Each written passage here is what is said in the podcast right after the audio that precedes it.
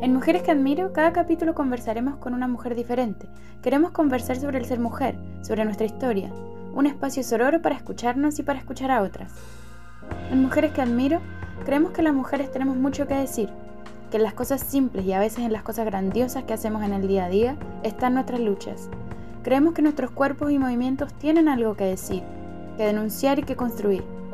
Creemos en nosotras, creemos en mujeres que admiramos y que nos inspiran. Nos encuentran en Instagram en arroba mqapodcast. Hola a todas, bienvenidas a un nuevo episodio de Mujeres que Admiro Podcast. El día de hoy tenemos una invitada que personalmente admiro mucho por su valentía, su inteligencia, las ganas de comerse al mundo, de ayudar y de aportar desde su vereda.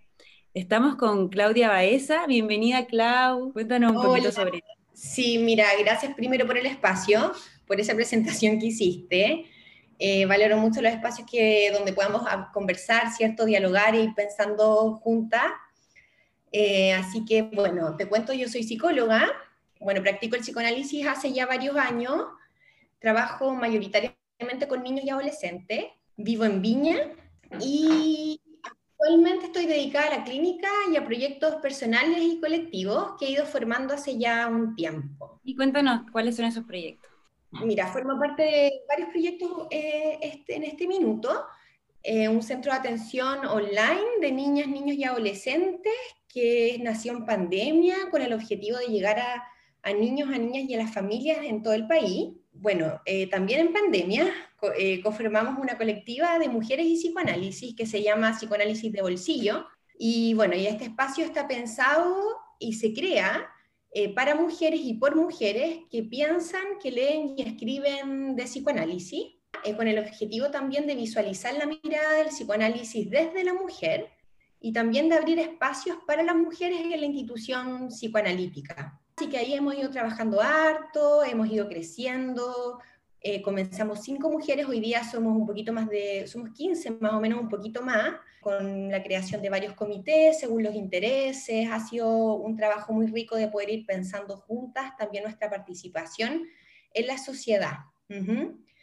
Y bueno, y hace poquito constituimos con otras amigas, colegas, una fundación que se llama Casa para la Infancia, que está, va a estar aquí también en Viña del Mar, y que está pensada como un espacio para pensar la primera infancia, para promover y prevenir como eh, conflictos de salud mental, ¿cierto? Y bueno, y la creación de dispositivos comunitarios que, que tengan que ver con estas temáticas de salud mental y de la prevención de ciertos dramas sociales y de conflictos que ocurren o se generan en estas primeras etapas de vida.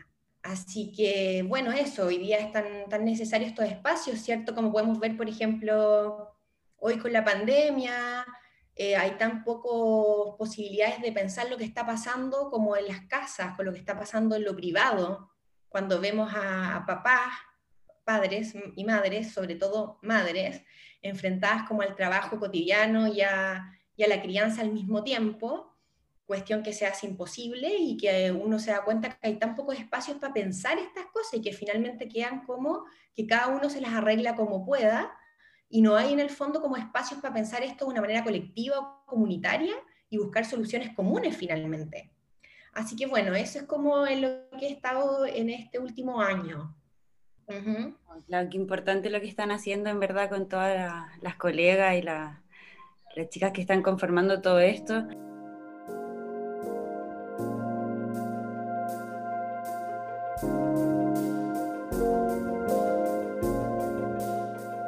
El otro día estaba leyendo un informe que hiciste junto a Mauricio García y Matías Marchán, en el cual desarrollaban un análisis de la violencia dentro del sistema residencial de protección para niñas, niños y jóvenes, eh, donde observaban dos residencias de protección, una ubicada en Chile y la otra en Francia. Tú igual tienes como una conexión bastante fuerte con Francia, has viajado allá como a, a investigar también todas estas hipótesis que plantean, y donde comparaban las dinámicas, la infraestructura, La, el clima institucional, y creo que este es un tema muy contingente. Hasta han salido videos horribles sobre Sename y sobre niños, sobre residencia acá en Chile, y creo que la infancia está demasiado abandonada y está muy marcada por una educación a través del maltrato, como con una lógica muy carcelaria. Eso era como al final lo que planteaba un poco este análisis.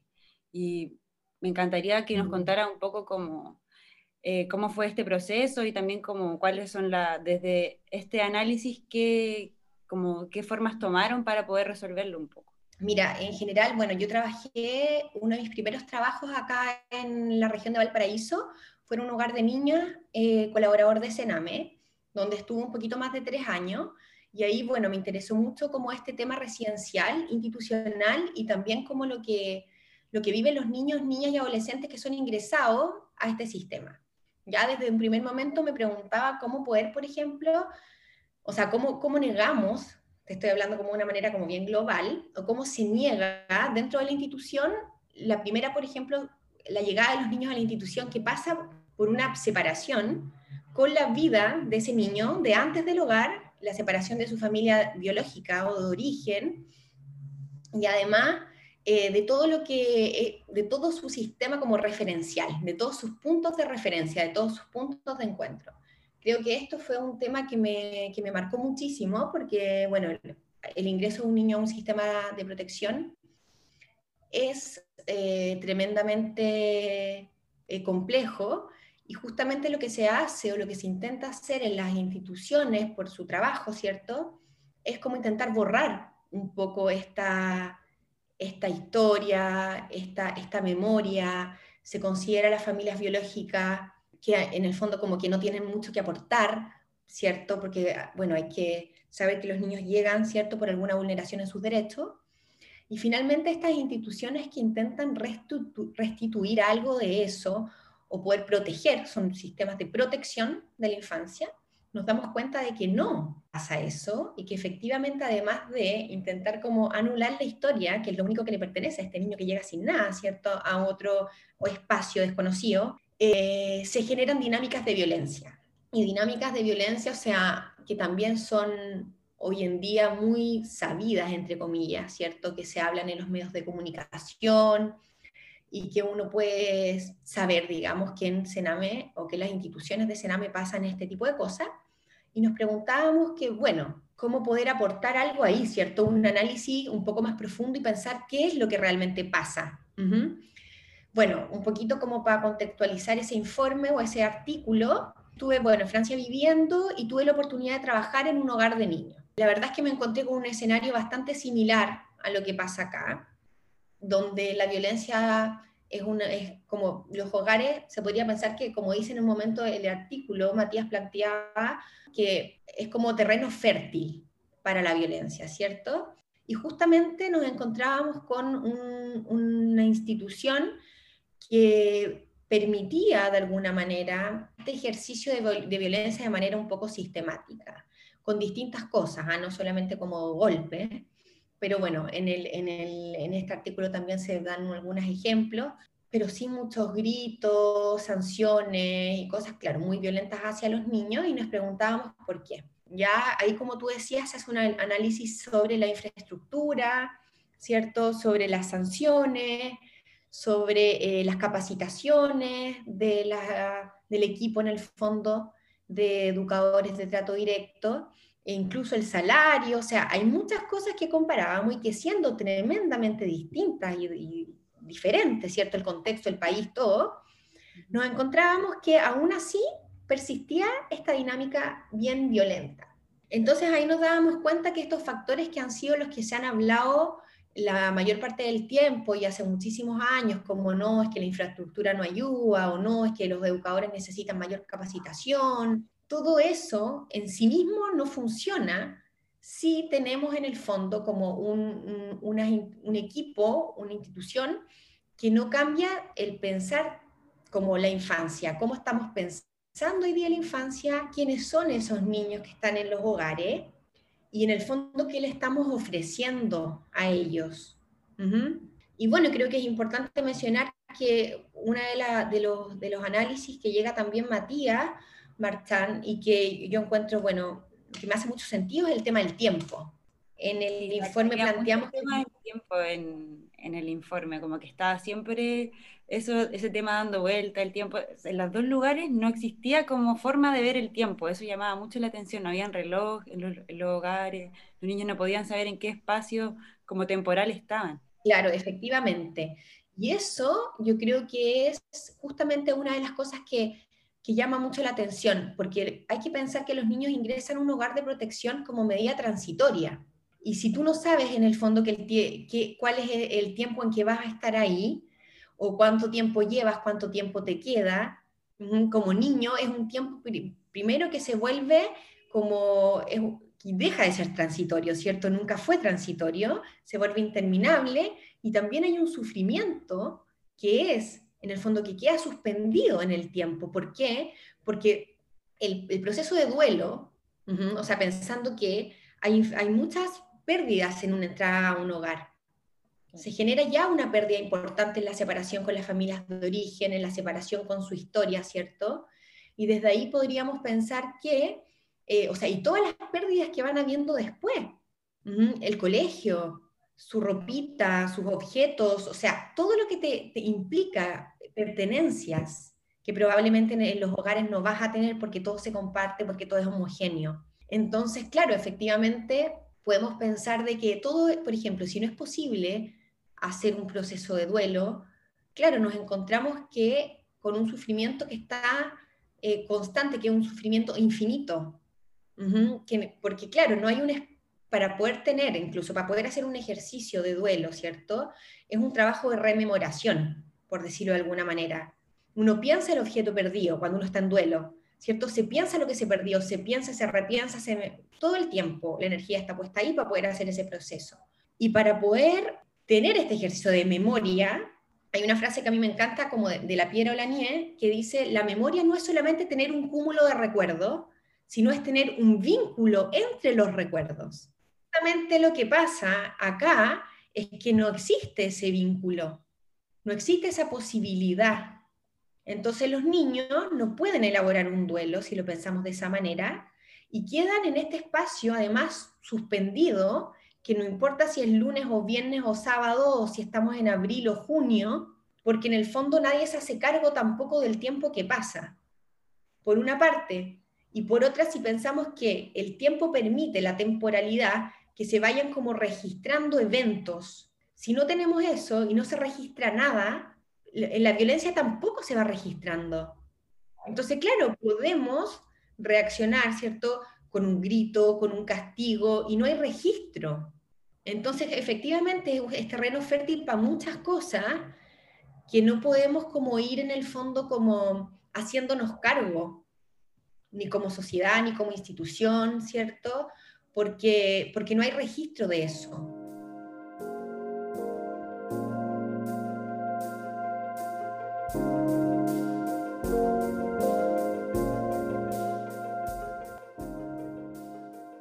¿Qué rol tienen las mujeres también dentro de estos hogares?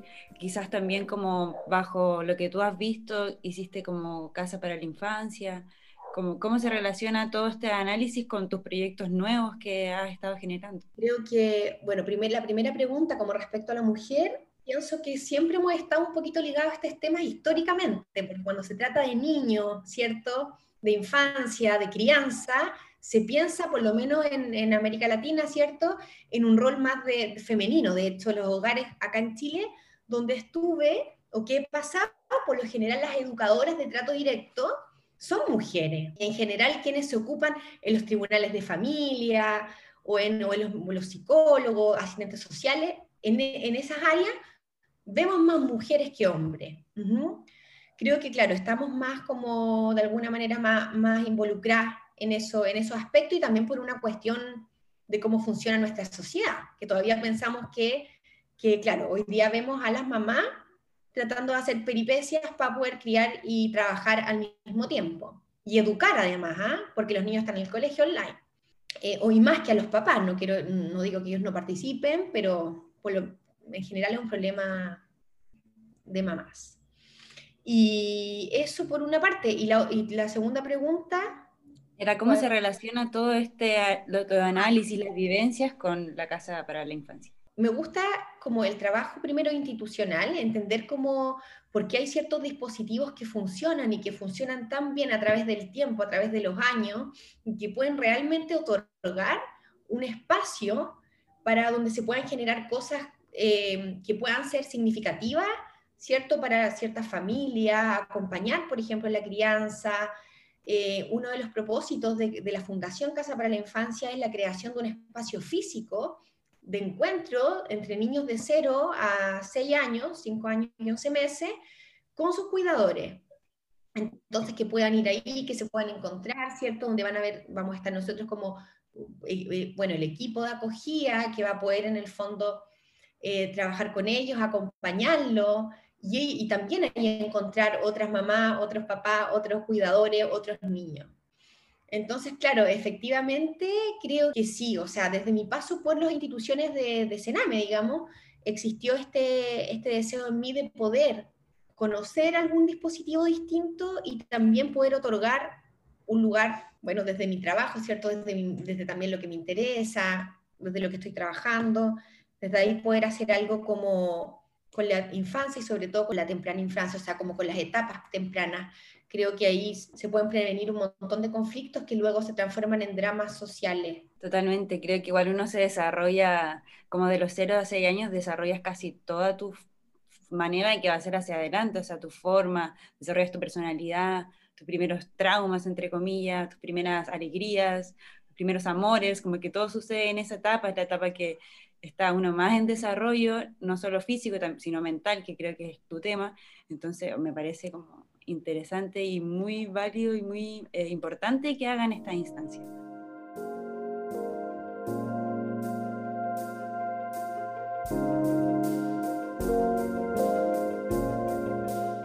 Te quiero hacer la pregunta del podcast que le hacemos a todas nuestras entrevistadas y me gustaría preguntarte qué admiras de ti misma. Este ejercicio lo hice en un podcast que hicieron ustedes, entonces se me es un poquito más fácil ahora, porque lo había pensado antes. Y creo que una de, la, una de las cosas que admiro de mí misma es eso, como de alguna manera como que soy muy perseverante y que tengo, le pongo harta energía a mis proyectos, a, a lo que me gusta, a lo que hago, soy curiosa. Y creo que esto me ha permitido también poder de alguna manera ir como armando, armando lo que me propongo en el fondo, ¿cierto? Como con esta perseverancia. ¿Y qué, qué mujeres admiras de las que te rodean, de referentes? Mira, admiro muchas mujeres, porque, y creo que va muy de la mano también con lo que admiro de mí, porque admiro mucho como las mujeres que se abren camino, que se han abierto camino, que han podido hacer sus propios, realizado sus propios proyectos, que pueden armar su camino propio, muchas veces como, eh, bueno, en contra de un montón de cosas, ¿cierto? Pero también como en distintas áreas, te podría decir, bueno, obviamente eh, voy a admirar quizás un poco más porque conozco más el trabajo de ciertas psicoanalistas, ¿cierto? De ciertas eh, mujeres de, de mi área, en el fondo, que han aportado mucho, que hoy día eh, también no, nos podemos inspirar por su trabajo para poder hacer otros, nuestros proyectos. Eh, pero te diría, como en términos generales, que admiro mucho a las mujeres que arman su, su, su proyecto de vida, sus sueños, que puedan realizar en el fondo como abrirse camino en el mundo. Creo que eso también es muy complejo, como este mundo que igual es una sociedad muy estructurada y como sobre todo que le da mucha cabida a lo masculino y nosotras hemos tenido que igual siempre estar ahí como un poco luchando por abrir nuestros propios caminos, nuestros sueños, también como con todos nuestros procesos femeninos y dentro de eso ser fuerte y seguir luchando como por lo que anhelamos.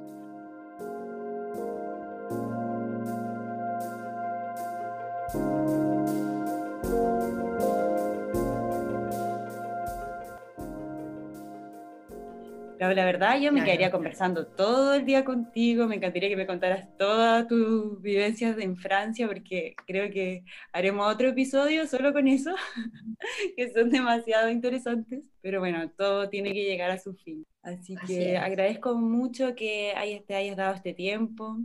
Nos costó un poco conectarnos por medio de la pandemia y que el internet, que no sé qué, pero Eh, me alegro mucho de que lo hayamos podido realizar y te agradezco que esté acá y muchas gracias. Ah, yo también, muchas gracias a ustedes por pensar en mí, por permitir estos espacios tan importantes de diálogo que creo que son, de verdad, no, no hacen mucha falta. Así que muchas gracias a ustedes. Gracias, Clau. Y bueno, les dejamos con este capítulo. Eh, acuérdense de seguirnos en Spotify, M Q A Podcast y, y suscribirse. Y también síganos en Instagram, M Q A Podcast. Un abrazo a todas y nos vemos en el próximo capítulo.